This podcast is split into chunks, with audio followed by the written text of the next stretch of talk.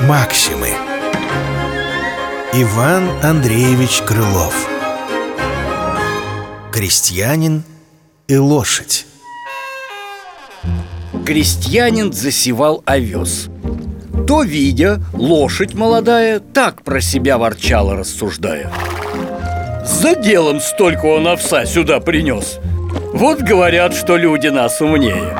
Что может быть безумнее и смешнее Как поле целое изрыть Чтоб после рассорить на нем овес свой по-пустому?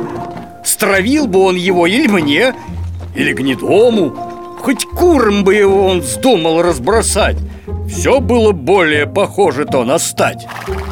Хоть спрятал бы его Я видела в том скупость А попусту бросать? Нет, это просто глупость вот к осени меж тем овес тот убран был И наш крестьянин им того ж коня кормил Читатель, верно, нет сомнения, что не одобришь ты конево рассуждение Но с самой древности, в наш даже век Не так ли дерзко человек о воле судит провидение В безумной слепоте своей Не ведая его ни цели, ни путей. Максимы.